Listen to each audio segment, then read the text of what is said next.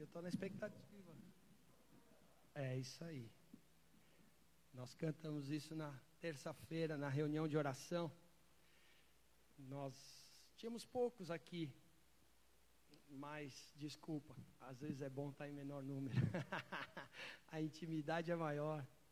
E o Senhor se derramou, mas fica tranquilo porque a gente está aqui intercedendo por vocês, pelas famílias, pela vida, pela saúde, pelos membros que ainda não conheceram o Senhor, pela igreja. Saiba, queridos, que há uma fidelidade também no povo de Deus em relação à sua vida. Você pode estar ocupado, você pode não ter tempo, você pode estar passando por dificuldade, por luta, depressão, angústia, sei lá, desânimo, mas tem um povo aqui também que é sustentado pelo Senhor, fortalecido pelo Senhor, que vem e apresenta a sua vida e ora, intercede e clama junto ao Pai por você, para que a sua fé não desmoreça, para que você não desanime, para que você não abandone a carreira de Cristo. Amém? Glória a Deus. Vocês viram que eu estou cheio de energia, né? Depois das férias, e que férias, hein? Deus é bom. A gente, em todo tempo, e a sua misericórdia dura para sempre e a sua fidelidade de geração em geração. E esse é o primeiro domingo que eu estou aqui falando com vocês depois das férias, como foi lembrado. E foi um tempo maravilhoso de Deus. A gente viu o cuidado do Senhor. Na, os primeiros cinco dias a gente ficou comemorando 25 anos de casado, bodas de prata, no lugar que o Senhor planejou e se alegrou, agradou em nos dar de presente, que era sonho da Dani, eu testemunhei aqui, Cancún. A gente ficou cinco dias ali só desfrutando, tudo incluso, comida, bebida, hotel, piscina, um mar, gente. Que depois olha na internet, porque eu acho que vale a pena, só pela internet você já fica assim. Tinha dia que eu virei para a Dani e eu falei, Dani, Deus está se exibindo hoje. Esse mar tá bonito demais, viu? Eram tantos tons de azul e verde que você fala, meu, Deus está exibido hoje, meu. Era, era demais, era demais. E, e foi muito bênção. E aí a segunda parte da viagem a gente foi encontrar a família nos Estados Unidos para fazer o casamento de uma sobrinha minha, a, a filha da minha irmã, a Dani que casou com o filho do pastor e missionário americano Todd, que muitos conhecem aqui. E a gente fez o casamento juntos e foi uma alegria. O Todd mandou beijos, abraços para toda a igreja, Sherry também. Perguntava de vocês e, e tem o coração aqui, querem voltar para o Brasil e ficar com a gente um tempo. Então foi muito gostoso. Assim, era uma comunhão, uma alegria muito boa, um tempo em família. E a gente ficou dez dias lá também descansando e, e curtindo a família. E foi, foi benção, foi benção demais. E aí a gente volta, cheio de, de coisa para falar, de coisa que Deus falou, de é, testemunhos para compartilhar. E é isso que eu quero trazer um pouco para vocês, do que Deus veio construindo no meu coração e eu acredito que é importante para todos nós hoje. E eu queria compartilhar dessas experiências que eu tive, do que eu vivi. É, eu tive oportunidade de ler livros, eu tive oportunidade de assistir filmes, documentários e conversar com pessoas e entender a realidade daquela nação. E, e eu quero compartilhar algo com vocês. Mas antes de eu compartilhar, abra sua Bíblia em Gálatas, ganhei um relógio, que é a dica da minha mulher, não se, não se estenda na pregação, fica a dica. então está aqui, me fez usar hoje, vou tentar. Abra sua Bíblia em Gálatas, capítulo 6, uh, ah, dos versículos 14 a 16. Ó, vocês estão vendo a Bíblia aí na igreja, no telão, com letras grandes? Palmas para Vanessa aqui. Se empenhou, hein? Obrigado. Queridos, antes, antes de eu começar, só eu queria que a Joana ficasse de pé.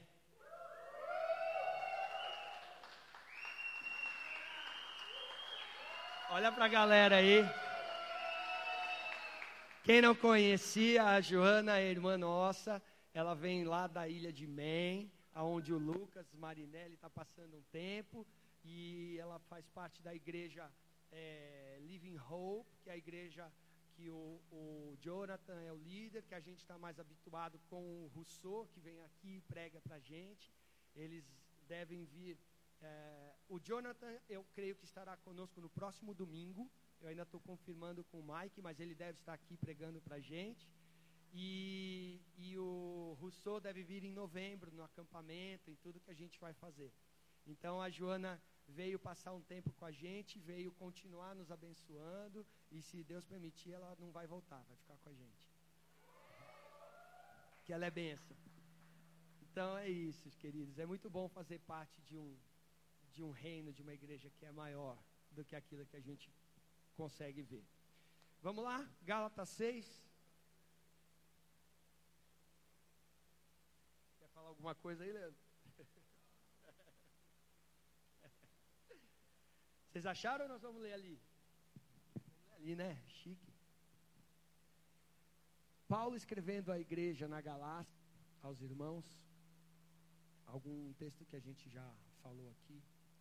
Quanto a mim, que eu jamais me glorie, a não ser na cruz de nosso Senhor Jesus Cristo, por meio da qual o mundo foi crucificado para mim e eu para o mundo. De nada vale ser circuncidado ou não o que importa é ser uma nova criação. Paz e misericórdia estejam sobre todos os que andam conforme essa regra e também sobre o Israel de Deus. Até aqui, feche seus olhos, vamos orar. Apaizinho, muito obrigado pelo que a gente já experimentou nessa manhã. Muito obrigado pela salvação do teu filho. Muito obrigado pela fidelidade do teu sacrifício, do teu amor, Jesus.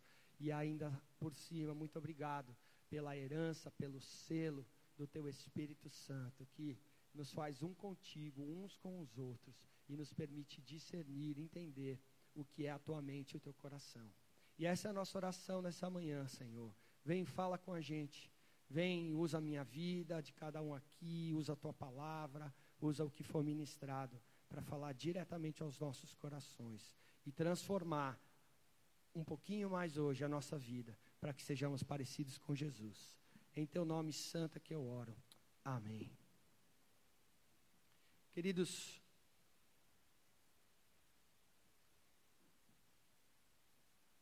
o texto que eu quero, a parte do texto que eu quero destacar aqui, é que Deus veio construindo no meu coração, é essa do versículo 15. De nada vale ser circuncidado ou não. O que importa é ser uma nova criação ou uma nova criatura, como dizem algumas outras versões. Como eu falei para vocês, é, o Senhor foi construindo no meu coração ah, mensagens, palavras, foi falando através. Eu li o livro ah, do C.S. Lewis, ah, Cristianismo Puro e Simples, eu reli, que eu já tinha lido no passado, algumas partes eu já não lembrava, e reli. Muito bom, recomendável para todo mundo. Eu assisti a dois filmes, um documentário e um filme no avião, que eu não costumo pegar no sono, não consigo no avião, aquela poltrona apertada, eu não me ajeito para dormir e não durmo. Então eu fico assistindo filme, lendo livro. E eu assisti um que se chama ITER, que é um documentário sobre um acelerador gigante que está sendo feito de partículas na França. É, quem é interessado em física, em tecnologia, vai, vai se interessar nisso e eu já abordo um pouquinho mais sobre isso. E eu assisti um documentário, um filme, também documentário, que se chamava Rei do Deserto, sobre a vida de Martin Luther King Jr aquele pacifista que muitos conhecem a história e outros não conhecem, é, como eu não conhecia alguns detalhes, e isso veio construindo algumas coisas comigo, né?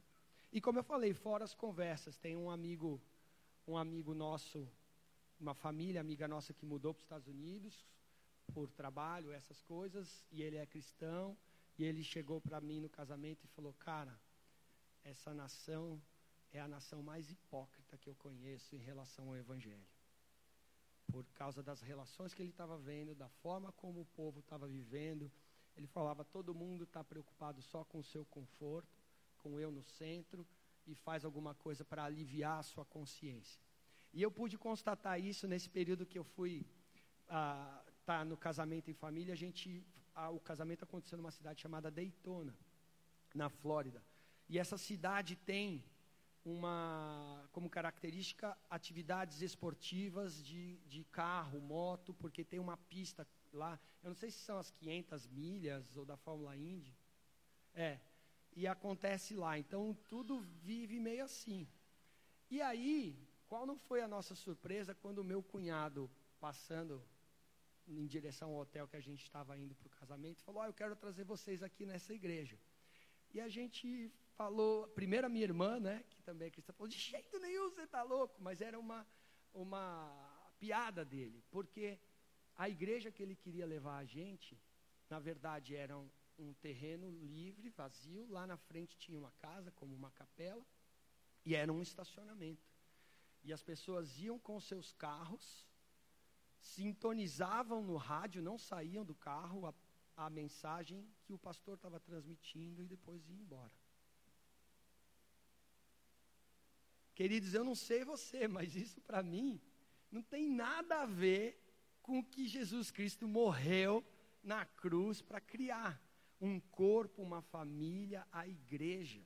A igreja, o livro de Efésios fala, é o plano de Deus para revelar a sua glória, a sua majestade, o seu amor. Para fazer da comunhão com o Pai, essa unidade na diversidade que a gente tem como exemplo na Trindade de Deus, o nosso forma de viver. E as pessoas estão ali como um drive-thru espiritual, vai lá, pega a bênção de hoje, sai, não sei se gosta dá umas buzinadas, o aleluia deve ser três buzinas, ou, se é ruim ele segura na. Eu não sei, cara. Mas eu só sei que isso não faz sentido. Mas isso é um retrato, queridos, da igreja de Jesus Cristo na face da terra. Isso não tem nada a ver com o que o nosso amigo Paulo está falando.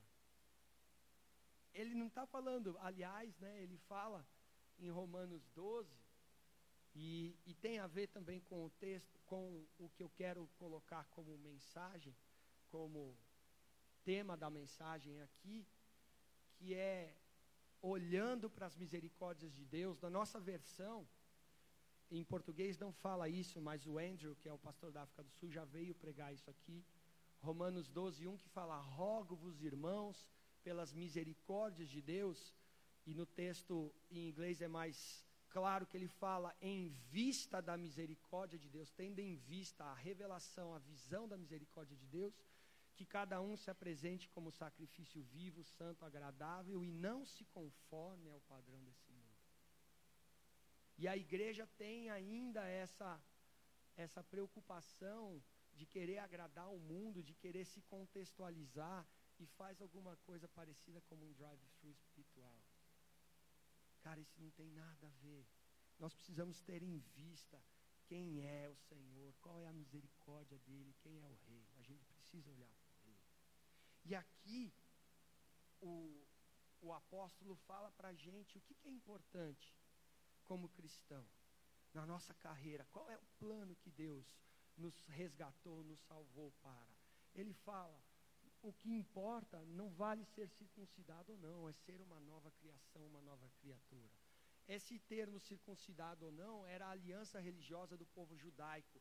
E ele estava falando porque essa carta foi escrita para esta igreja que tinha de gentios, que é aqueles que não, todos nós que não somos judeus, que tinham aceitado Jesus, e agora os judeus estavam passando lá falando: não, vocês têm que guardar a festa, vocês têm que guardar sábado, vocês têm que guardar a lei, vocês têm que circuncidar.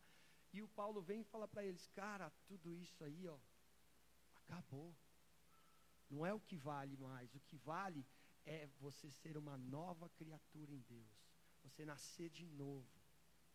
Você ser transformado E nesse livro que eu falei do C.S. Lewis, ele dá uma ilustração muito interessante, que ele fala é, que o projeto de Deus, o cristianismo, não é nos tornar pessoas boas. Não é a gente ser o bonzinho com todas as melhores práticas, que isso não vale de nada. Senão, o evangelho seria só para mal-humorado, para mau caráter, só para arrogante e para a gente ter um comportamento padrão de alguém. Não, isso aí não é isso o evangelho. O evangelho, ele é nos tornar uma nova criatura. Ele fala, ele dá a comparação. É como se você fosse um cavalo de corrida e o seu objetivo não é aprender a saltar os obstáculos. Deus quer te transformar num cavalo alado. E a, a partir desse momento, você vai que as suas asas começarem a crescer, você vai até saltar os obstáculos, mas você é uma coisa diferente. Você é uma nova criatura, você não é mais cavalo, você é um cavalo alado. E ele usa essa ilustração para falar da gente. A gente não é mais para ser o melhor, o bonzinho, a gente é para ser filho de Deus. Aliás, essa é uma outra frase que o C.S. Lewis fala no livro. Ele fala: o filho de Deus se tornou homem para que os homens aprendessem a se tornar filhos de Deus. Jesus se tornou homem para que nós nos tornássemos filhos de Deus. Essa é a dimensão, é isso que Paulo está falando. E essa, e essa obra que Jesus começou, ela acontece diariamente. Ela acontece no momento em que a gente nasceu de novo. E diariamente há essa atuação do Espírito de Deus para nos fazer entender quem Ele é, qual é o padrão que a gente deve ser e quem nós somos, para que a gente possa então olhar para Ele e viver de acordo com essa nova identidade, com essa nova realidade. E queridos, se a nossa fé, se, é o nosso, se a nossa religiosidade só tem aparência, como Paulo está falando, eu fiz uma marca no exterior, eu venho no domingo, eu aprendi a cantar, fiel tu és. Mas a fidelidade dele é para nos tornarmos parecidos como Jesus. É para isso que todas as coisas contribuem. Se isso não se revela no nosso dia a dia, no nosso padrão moral de comportamento, na forma como a gente testemunha que nós somos filhos de Deus, a nossa fé é vã, queridos. A gente está perdendo tempo. Diariamente nós somos transformados.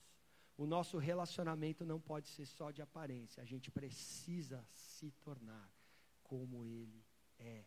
Aliás, a gente cantou as promessas, o livro de Pedro fala que ele nos deu as suas preciosas promessas para que nós nos tornemos participantes da natureza divina, segundo Pedro 1. Pode olhar lá. E ele fala que se a gente se esquecer do perdão que ele nos deu, da salvação que ele nos trouxe, então nós nos tornamos infrutíferos, inoperantes no pleno conhecimento dele. Mas por outro lado, se a gente acrescentar a nossa fé, conhecimento, virtude, sabedoria, domínio próprio, amor, caridade, então nos tornamos parecidos com Jesus. Então vivemos, experimentamos o que é ser nova criatura. Queridos, esse foi o seu desafio. Esse foi o seu chamado. Jesus não te chamou para você ser parecido comigo ou com o melhor crente que você conheceu. Jesus não chamou é, o heterossexual, o adúltero, para ser santo e o homossexual para ser hétero. Jesus chamou cada um de nós para sermos nova criatura. O padrão não é nosso, é dele a gente tem a, a tendência a julgar, a olhar padrão humano, mas a gente tem que ter em vista a realidade de quem ele é, olhar para a misericórdia, para a glória dele. É, e aí vem a outra parte que eu quero falar, porque todo mundo sabe que o livro de Romanos fala que a natureza aguarda a mani de quem? Dos filhos de Deus. Geme e aguarda a, a manifestação dos filhos de Deus. Esses que vão operar, atuar, influenciar a sociedade e o mundo como filho de Deus. A natureza aguarda. Só que a igreja que a gente vê está querendo ir para o drive-thru. Vai lá, pega a bênção, dá o seu dízimo, a sua oferta, alivia a sua consciência, entra no seu carro, não tem comunhão com ninguém, não está preocupado o mundo que se exploda, e eu vou para minha casa felizinho, porque eu acho que eu sou abençoado por Deus. Querido, o conceito de bênção só é abençoado aquele que abençoa outros. Tudo isso que você tem, esse padrão melhor que você pode alcançar, é dádiva dele. É fruto de circunstância, de cultura, de onde você fez. Uma hora isso tudo vai acabar. Você vai chegar diante dele, você vai ver que esse padrão que você achava que era bom é trapo de imundícia. E aí? E aí? Mas a natureza aguarda, só que a igreja se esconde. Vira drive-thru. Vira essa coisa de Deus está aí para te servir. Ele já te serviu com o melhor. Ele já deu a sua vida para que você agora dê a sua por Ele. E aí entra esse projeto desse acelerador. Esse acelerador de partículas, eu nunca soube direito, né, mas eu pude ver lá, é para fazer uma fusão nuclear. Porque ele fala que a, as usinas e as coisas hoje trabalham com fissão nuclear, que é repartir elementos, enriquecer, extrair energia. Mas que é muito mais produtivo se você usar o, o método de fusão. Só que para usar esse método de fusão, você tem que acelerar partículas, colidir para ela liberar hidrogênio. Isso é uma coisa, então, fantástica e que vai produzir uma energia limpa, que vai preservar meio ambiente, natureza, que vai democratizar a distribuição de energia. E, e você vê, então isso nasceu com um físico que eu já esqueci o nome, que eu sou ruim, você assiste o filme lá.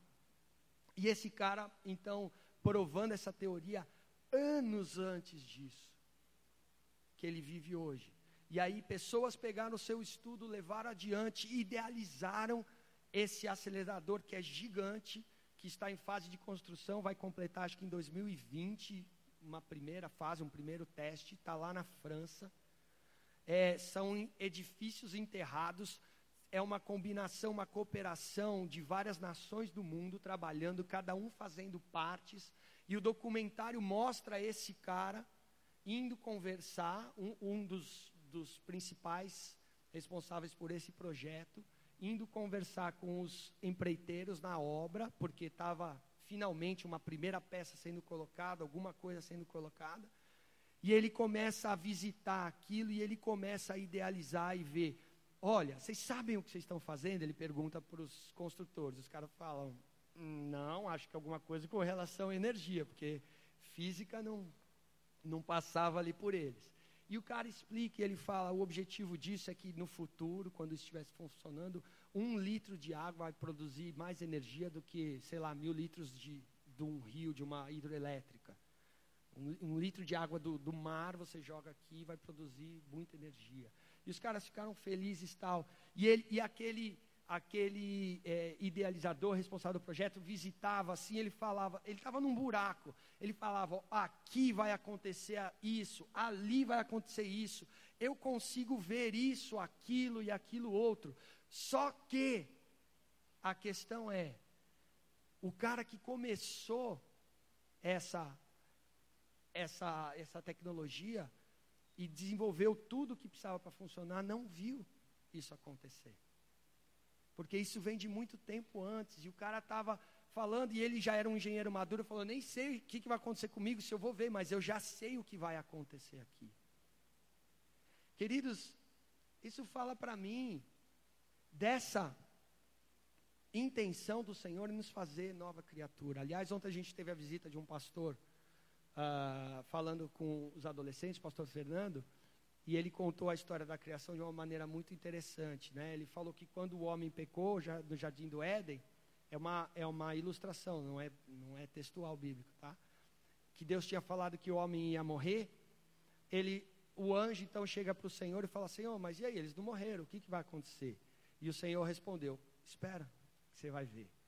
O que essa separação do relacionamento comigo vai produzir.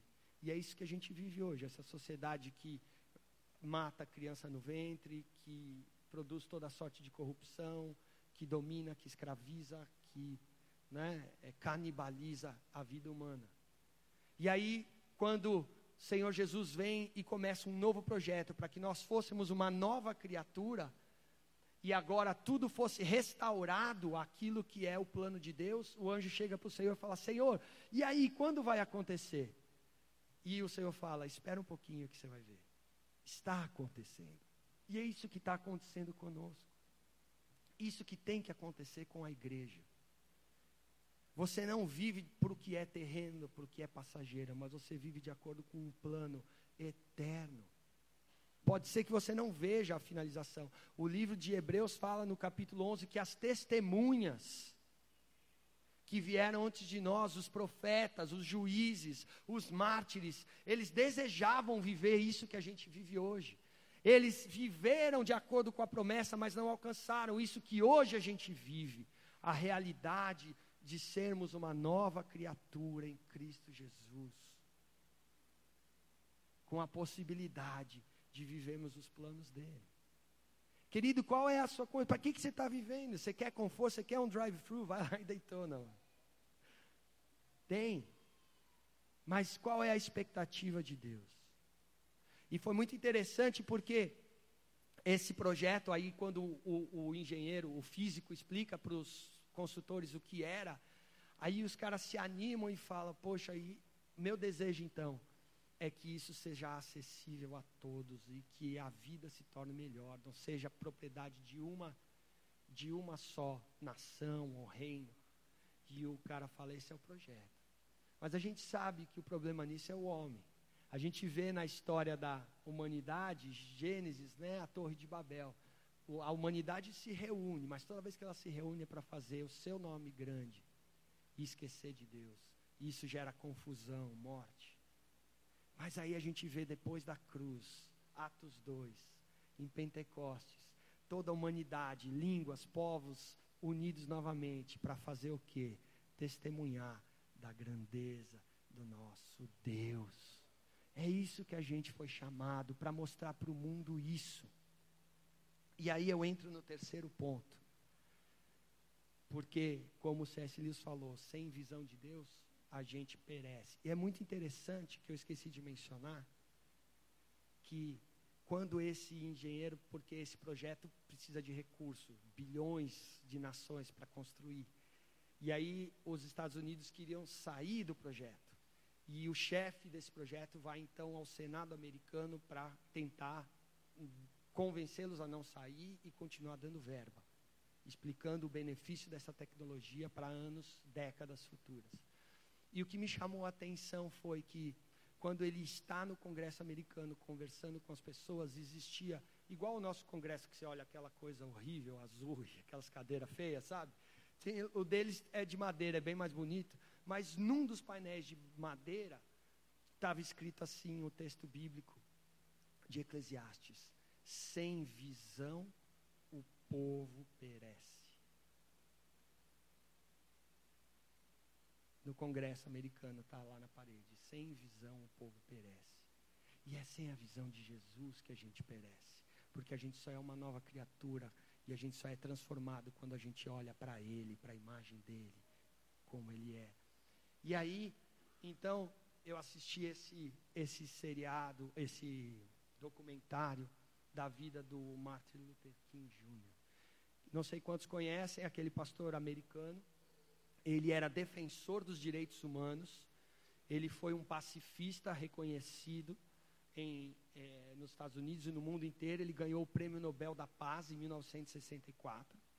E o que ele fazia era, ele inaugurou uma marcha pacífica em prol dos direitos humanos na sua época, porque o discurso mais conhecido dele é aquele I have a dream, eu tenho um sonho pessoas conhecem porque ele fala que aquilo que a Constituição americana deveria ter feito quando libertou os escravos não acontecia e havia segregação e os negros estavam morrendo sem trabalho, sem é, aquecimento nas casas. E aí ele, sendo um pastor batista, um teólogo, ele fala: não é possível que ninguém faça nada. Foi para isso que Deus me colocou aqui. E ele começa então, diferente de outros grupos é, radicais que queriam a revolução armada, ele começa uma marcha pacífica, porque ele falava: Eu acredito que o amor e a verdade sempre prevalecem. E é por isso que no final nós veremos triunfar. O homem pode se levantar, mas o amor e a verdade são eternas. E ele fazia uma marcha pacífica, e ele ia, e ele começava a reivindicar os direitos. E ele sofreu perseguição, ele sofreu é, atentados, levou paulada, cacetada, mas ele começou. E aí, onde a, a caminhar, e as pessoas iam com ele, olhavam para ele e viam é, é, uma esperança. E onde houvesse injustiça, ele, se não me falha a memória, ele começou no Alabama, onde a, a segregação era muito uh, forte. Mas aí surgiu uma, uma necessidade que os lixeiros de Nova York estavam reclamando porque eram maltratados sem dignidade. E ele falava: não, essa causa também é nossa. E ele foi lá e fazia passeata pacífica e e aí os, os, imigrantes não eram reconhecidos, não tinham acesso a crédito, não podiam comprar casas. E ele fala: não, isso aqui também é nosso. E ele ia, ele apoiava qualquer grupo que era sofredor de injustiça, porque ele tinha uma visão clara de quem Jesus era, de quem ele era e do que ele foi chamado. E é muito interessante que ele tem o que mais me chamou a atenção foi que ele deu um discurso na noite numa igreja, ele pregou para umas pessoas onde ele ia fazer uma passeata no outro dia. E ele conseguiu mudar a Constituição americana, aprovar direitos humanos, e por isso que ele ganhou tudo isso, foi reconhecido e tal. Mas ele, ele na noite anterior, ele foi dar um discurso numa igreja, no outro dia teria uma passeata, mas ele foi assassinado na manhã seguinte. E aí mostra, o, o, o documentário mostra o que foi essa comissão nacional, pessoas revoltadas por causa do assassinato de Martin Luther King. E o que mais me chamou a atenção foi o discurso da esposa dele. Porque ela vira no meio do sepultamento, do serviço fúnebre, e ela fala: Eu sempre soube que eu precisava compartilhar o meu marido com o mundo, porque ele foi o exemplo do melhor que o homem pode ser. Ele foi um exemplo daquilo que eu e você podemos ser de melhor. E aí, quando você olha, quando você ouve o testemunho que ele pregou ontem, ele fala assim: ele, ele no, no, discurso dele fala: Eu, como todo mundo, queria longevidade, uma vida longa, mas eu abri mão disso, eu estou pronto para morrer. Ele fala: Eu não importo de morrer, sabe por quê? Porque eu vi o topo da montanha, eu vi quem assenta e governa, quem é rei sobre todas as coisas. E ele fala: Os meus olhos viram a chegada do rei, e existe uma promessa. E ele estava disposto a morrer, porque ele via que havia um plano, que ele podia ser melhor do que todo mundo aqui, ele podia ser como Jesus. E esse foi o testemunho. Nós temos esse vídeo aqui no YouTube. Vou pedir para o Val ligar aqui para a gente ouvir. É um minutinho você vai ver. Queridos, mas qual é a visão que a gente tem de Deus? Qual é a visão que você tem do que por, por que a igreja existe, por que você existe? Será que você está esperando uma, um evangelho drive-thru que peça pelo número, vai te dar, ah, Senhor, eu quero uma casa, eu quero um carro, eu quero saúde, eu quero riqueza, eu quero reconhecimento, eu quero segurança. Ou você está como o irmão Martin que falou: Eu não me prendo mais a nada disso, porque os meus olhos viram o Rei, viram quem Ele é e quem eu sou o que ele faz e o que eu fui chamado para ser. Queridos, o, essa semana também eu retomei o seminário. E uma passagem que já ardia o meu coração, ardeu ainda mais. Porque a Bíblia fala em Êxodo 34, que depois que o Senhor libertou, salvou o povo do Egito, que era para entrar na terra da promessa, eles, por falta de verem Moisés, que era um representante de Jesus, que tinha subido 40 dias e 40 noites para ter comunhão com o Senhor, como Jesus ficou 40 dias e 40 noites no deserto. Por não verem ali a figura, eles falaram: a gente não sabe o que aconteceu. E você sabe a história. Eles voltaram e fizeram um bezerro de ouro para adorar um Deus que eles conseguiam encaixar, manipular no conhecimento, na, na cultura deles. E quando isso acontece, Deus vem para Moisés e fala: E aí? Vamos fazer um povo novo? Ele fala: Não, Senhor. Porque senão o que, que as, as nações diriam? Que você é mais um Deus como esses que eles acham, que não está nem aí para a vida humana, que tirou para matar do Egito. E aí o Senhor fala: Você entendeu meu coração, Moisés? Moisés faz aquele pedido: Senhor, mostra a tua glória. E as igrejas hoje querem a glória, querem o poder. E não entendem que nós somos chamados para ser como o Senhor. E não para ver espetáculo e show. E aí, o Senhor Deus fala para ele: Você não pode ver minha glória. Porque nenhum homem pode ver a minha face e permanecer vivo. Mas eu vou fazer o seguinte: eu vou te dar um retrato falado de quem eu sou. Eu vou te colocar na fenda da rocha. Eu vou colocar a mão. Eu vou passar por você e você vai ver o rastro. É isso que o termo costas. Você vai. Deus não tem costas, não tem nariz, não tem boca, né? Então você vai ver as minhas costas, o rastro da minha glória. Isso é uma figura de linguagem. E, e você vai ver então a minha grandeza. E aí o Senhor esconde Moisés na rocha. Só que quando ele está passando por Moisés, ele fala: Você quer abrir aí? Acho que é Êxodo 34, 6. Ele fala, ele pronuncia: Deus bom e compassivo, cheio de graça e de verdade. Esse era o autorretrato. Moisés, presta atenção: quem é o Deus que te escolheu e te chamou? É o Deus que está preocupado não em condenar, em salvar o mundo. Quando você vê lá no Novo Testamento, Deus compassivo e misericordioso, cheio de amor e fidelidade. O termo original em hebraico significa graça e verdade. Abre em João 1, versículo 14. Quando João está escrevendo para a igreja também num contexto helenístico de cultura, onde o pensamento, a filosofia era algo que eles valorizavam, e também para a igreja, tentando chamar os judeus que queriam milagres, poder, glória, ressurreição. Os, os gregos pensavam que Deus, esse conceito mitológico, era um ser distinto que não se envolvia e por isso Deus não tocava o mundo, a criação, porque a criação era má, mas havia uma lógica uma força, uma energia, uma coerência que governava o universo. E essa lógica para eles é a palavra logos em, em grego, da onde vem tanto verbo quanto lógica. E aí João vem então e explica para todo mundo quem é Jesus.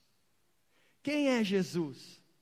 Jesus é aquele que era o Logos, a palavra, o Verbo. E antes no capítulo ele fala: e esse Verbo é Deus. Ele sempre foi Deus, ele criou todas as coisas. Essa força que governa o mundo não é uma energia, é uma pessoa. E para entender, você tem que olhar para a história de Israel. E aí, para a nação hebraica, ele fala: e ele, o Verbo, virou gente, habitou entre nós e nós vimos a sua glória, aquilo que ninguém podia ver, a glória do Pai. Nós vimos no Filho unigênito, Jesus, cheio de graça e verdade. Ele é a expressão exata da glória de Deus, do amor de Deus. Jesus Cristo tem nele toda a plenitude da divindade, como diz Colossenses. E ele veio revelar, mostrar a Deus o retrato falado que Moisés teve. João deu para todo mundo, nós o vimos, nós vimos a sua glória. E nós somos chamados para ser um com Ele. Quando os discípulos falaram, Senhor, mostra-nos o Pai, Ele falou, Felipe, quem vê a mim vê o Pai. Você ainda não entendeu? A natureza aguarda a manifestação daqueles que são um com Cristo, que manifestam seus atributos. Não era a energia, não era o raio, não era o relâmpago, o trovão. Era a nova natureza, a nova criatura, o novo ser que vive na realidade de quem é o seu Pai. Queridos, foi para isso que nós fomos chamados graça e verdade. Jesus estava passando em Lucas, acho que 9, indo para a vila dos samaritanos, e os samaritanos não quiseram receber, e eu não lembro qual dos discípulos falou: Senhor, você quer que a gente ore e desça fogo do céu e consuma esses samaritanos, pecadores? Jesus falou: Como Elias fez, vocês não sabem de que espírito vocês são. Eu não vim para condenar o mundo, mas para que o mundo seja salvo. Esse é o nosso propósito e a gente tem que revelar a graça e a verdade de sermos filhos de Deus. Esse é o propósito. Não importa se você está com aparência de crente, se você é circuncidado no oitavo dia ou não. O que importa é se você é nova criatura, se você vive hoje de acordo com essa realidade e se você recebe o testemunho, como o nosso irmão Martin Luther King recebeu. Não importa mais com a minha vida, os meus olhos viram o Rei. Os meus olhos viram o Rei. É por isso que a Bíblia fala, gente, olha esse tanto de testemunha que vocês têm. Deixa para trás o embaraço dessa vida, o pecado que nos assedia. Olha para o autor e consumador da sua fé, Hebreus 12. Tem os olhos fixos, fitos, olha para ele.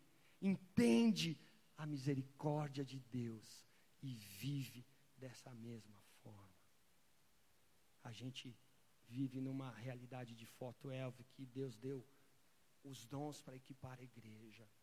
E a gente vê no capítulo, no versículo 16 de Efésios 4, até que todos cheguemos à maturidade do Filho de Deus. Ele não está falando um ser espiritual, um Gasparzinho, o homem recriado, a nova criatura que você e eu fomos chamados para ser. E é só olhando o Rei que a gente vai ver isso. Qual é a sua visão do rei? Como você tem caminhado? Tem olhado para a misericórdia, para a graça dele? Porque é isso que a gente precisa. A gente precisa ser nova criatura já. Ainda não somos o que devemos ser. Pode ser que a nossa asinha no cavalo alado esteja só o cotoquinho, está meio esquisita. Mas a gente vai voar. A gente vai ser. A outra ilustração que o C.S. Lewis dá no livro é que a gente, quando começa uma reforma, uma obra, é, até entende um pouco tal. E é como se Jesus, que começou uma obra em nós, começasse a desentupir um ralo, limpar uma calha, e aqui ele faz uma, uma limpeza, mas de repente ele derruba uma parede, de repente ele derruba outra, e você começa a falar: mas o que, que Deus está fazendo? É porque ele não está construindo um casebre, mas um palácio aonde Ele possa habitar com você. Essa é a obra de Jesus.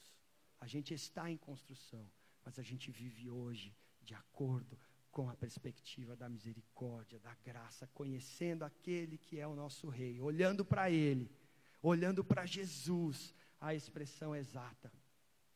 E Jesus falou naquele texto que eu comecei de, de Filipe: quem vê a mim vê o Pai, João 17, depois ele fala, e assim como eu e o Pai somos um que nós sejamos um em Cristo. Que as pessoas olhem para nós e vejam o Senhor agindo. Amém? Nova criatura. Vira para o seu irmão e fala: nova criatura. Põe o, te, põe o vídeo dele aí, para a gente ver. E aí a gente vai orar.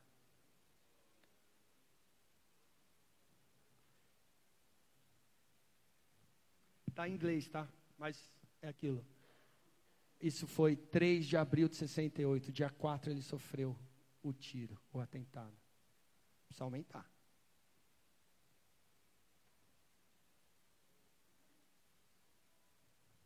Volume? Ainda não?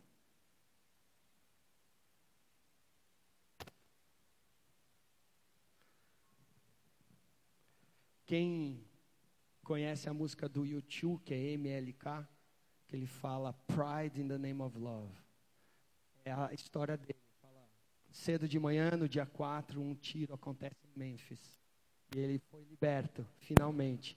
Não puderam apagar aquilo que o orgulhava, o orgulho dele, que era Jesus Cristo. E in the name of love, what more in the name of love? O que mais? E como o texto de Gálatas que a gente começou, Paulo fala: Eu não me glorio em nada, nada mais. A minha glória está na cruz de Cristo, para a qual o mundo foi crucificado. Os princípios, os valores, as características do mundo, para mim e eu para Ele. Porque o que importa é ser nova criatura. E todos que têm essa mesma esperança, versículo 16 que a gente leu, vivam dessa maneira. E a paz de Deus esteja com você. Esse é o Acho que não vai dar, depois a gente põe aí. O Val e a Vanessa querem me derrubar. Brincadeira, eles estão sempre prontos a, a ajudar e socorrer.